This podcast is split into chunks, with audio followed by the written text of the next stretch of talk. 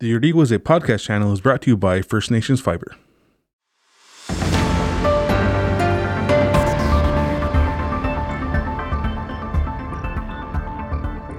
Welcome to the Iorì:wase Front Page podcast. In today's episode, we talk to the new registrar of the Office of the Kahnawake Kanien'kehá:ka Registry, Brooke Stacey, for updates on the Kahnawake residency law.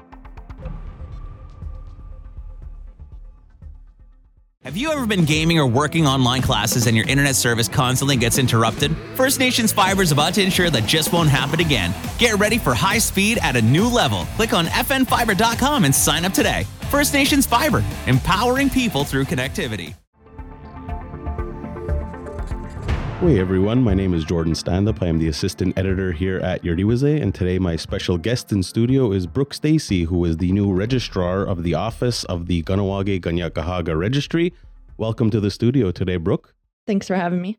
So we were talking a little bit off of air when when exactly you took over the the duties for this new uh, position, Brooke. I started December 20th of last year to be specific.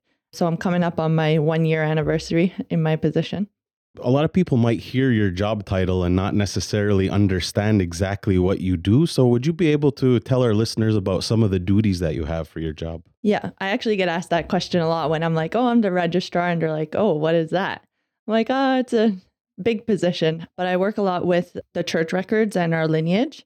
So most of the applications are lineage based. So a lot of that comes with reviewing, even like working with ancestry and then the church records. So I work a lot with that. And then some of the sections I have to do interviews with community members and also non community members. So it's like a, good mix of both. That's the gist of it. So it's approving people to live within Kahnawake who may not be on the registry. So that's anyone with under four great grandparents who are Kanien'kehá:ka. Yeah, it's a lot of independent work. We're also trying to get more information out to the community so that people know that it's here and that there's an opportunity for other Onkwehón:we people to also live within the territory. So if you have a partner who's from, say, Listuguj or even like Mistissini way up north, they have an opportunity to come live within the community, which is a residency permit. And it's valid for about, I think it's three years. It's valid for three years. And then you can renew it and then you have to reapply after six years. So, what is the application process like for somebody who is trying to uh, obtain one of these permits? So, for the permit, the application is three pages.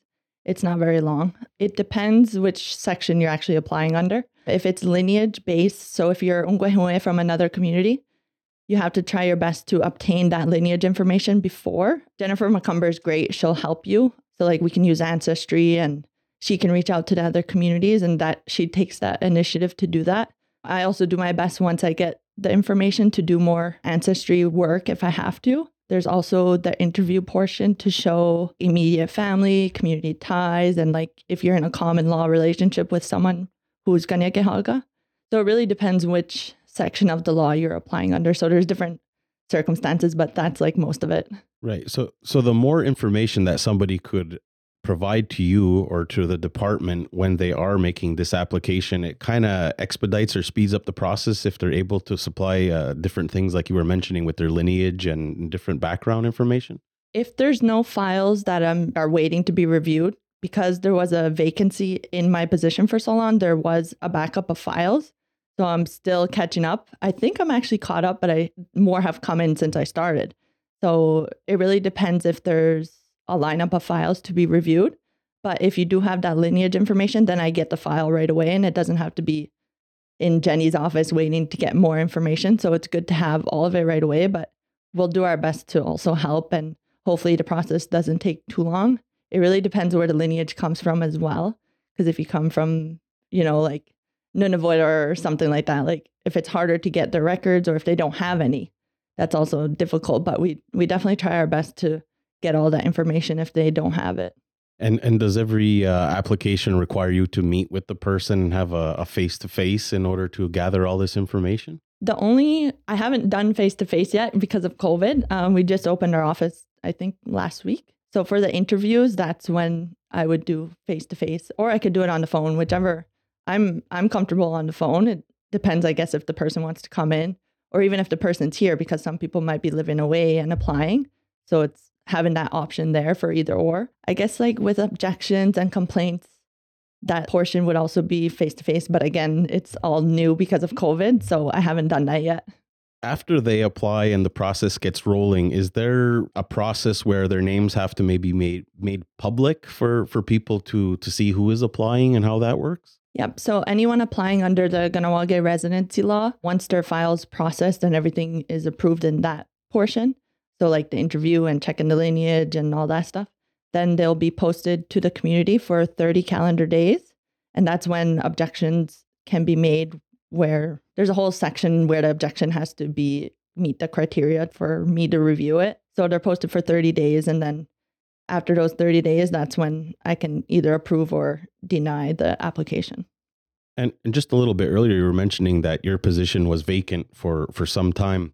Is this a job that you maybe had your eye on for for a little while now? So when they originally posted it, I was looking at it and my schooling background is sociology. And that was the program that you needed to be the registrar. And I was like, oh, maybe I should apply just for fun. But I actually mm-hmm. didn't apply.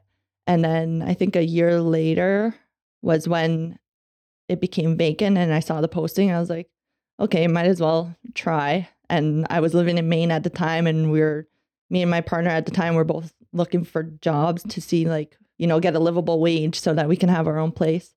And it just worked out. And and you were balancing a, a very busy schedule, of course, at that time, and you still are actually. Yeah, very very busy right now with hockey and my son and this job. so more specific to the job, how you're not necessarily that new anymore since you're approaching your your one year anniversary. So how, what has the experience been like for you so far? There's been a lot of learning the first three months was basically just training, just because of how extensive the church records are and just understanding how the lineage works and all that process. But I love that stuff, like to see the history and like it's really cool to see the, like history books and how the families worked and stuff. But it's I'm more shy when it comes to like the community engagement and stuff like this.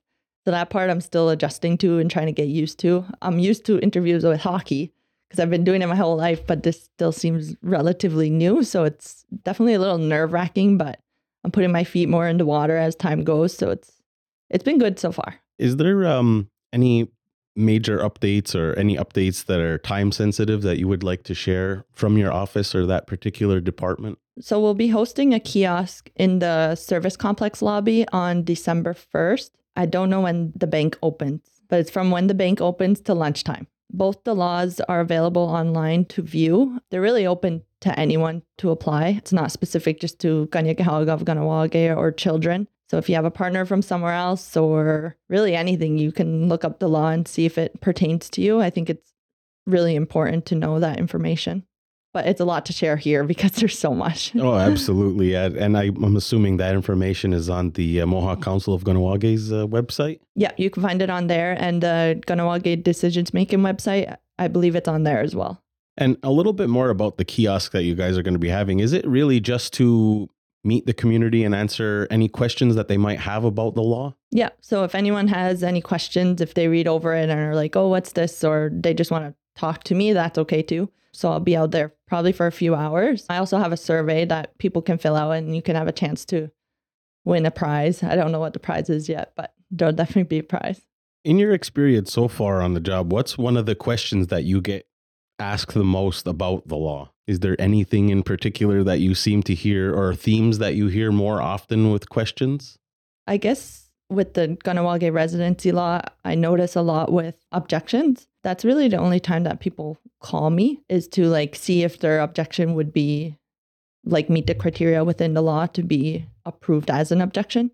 So I guess that's an important section for people to read about as well because it's very specific. But ultimately, it will be my decision once I see the objection to decide if it's applicable to it. So yeah, I think that's the most that's what people are always wondering about. Has anybody requested that you aid them in the application process, or do you kind of guide them in a certain direction so that they are filling out their applications properly? So, Jennifer McComber works most with the applications. She's like the administrative assistant. I believe that's her title. So, she will get people's applications and you know, give them out and whatnot. But we can't, if we know someone's lineage, we can't specify that you need to apply to this one. So it's up to the applicant to basically ensure that they're applying under the right section. So we give them their lineage. So if they're applying to be registered on the registry, we'll give them their lineage sheet and it'll show who their great grandparents are. And then basically based on that, they have to select the section that they're applying under. And if we notice an error, we call and we ask, can we switch it? You know, so we don't want to make them go through the process knowing that we know. So we just call and make sure, like, are you sure this is the section you applied under? And sometimes, you know, they make the mistake because they're reading quick or, you know, whatever. So we help them in that way. And, and you were talking about the different sections that they can apply under. Can you give us an example of some of the the different sections that they they can actually apply to? Uh, so under the Kahnawake residency law, you can apply under the approved Kahnawake resident, which has five different criteria. They are available on on the website also. Yeah, they're available on the website. I don't want to mess them up, so it's easier for people to review them on there. But so the approved Kahnawake resident, and then there's residency permits. There's three different permits: the residency permit, humanitarian permit, and work education permit. So if you're from another community or anyone basically, and you're living, working, or going to school within proximity to the territory, you can apply for that. The humanitarian permit, and then the residency permit as well. And these permits are these physical permits that they receive in the form of a, a letter or a card or something like that? So right now we're working on getting an actual hard card printer so that it'll be laminated and like kind of like a status card texture type of thing. But right now we don't have it yet, so we just print a paper for them to keep and then it has all the information on there that they'll need. In addition to the the kiosk and reading online, if somebody had any additional questions, uh, you mentioned Jennifer, but can people still reach out to yourself if they have additional questions? Yeah, for sure. Yeah, we're we're all there to help. So you can call us at our office. And do you have the office number? 450-638-0500. Hopefully that's right. Well, we covered quite a bit of topics. Uh, we talked about your, your new job and the different duties with the job and some updates on the actual law. You have the kiosk coming up on December 1st. Was there any other information you wanted to get out to the community uh, at this time? As you said, I think we covered a good chunk of everything. And in the meantime, there's uh, there's a lot of reading available, as you were mentioning, on the uh, MCK's website as well as the GahnawagEDecisionmaking.com. Yeah. And it may be overwhelming at first when you see how long the laws are, but you can go to specific sections. So if you're looking for criteria, just go to the criteria section. Don't, you know, overwhelm yourself reading through everything unless like you need that information. Um, it's same for the objections. Like if you want to know what the criteria is for objections, go to the objections section and just read through that because it's really overwhelming at first. You've got yourself uh, a new job, which keeps you very busy. You have a baby that keeps you very busy and a professional hockey career to balance. So I thank you very much for coming in this morning and talking to us, Brooke. Thanks for having me. Nyawagoa. Yeah. Thanks for listening to the Iorì:wase Front Page podcast. Be sure to check out our other podcasts like Iorì:wase Profiles, Meatheads, and The Beating Table on Google and Spotify or wherever you get your podcasts.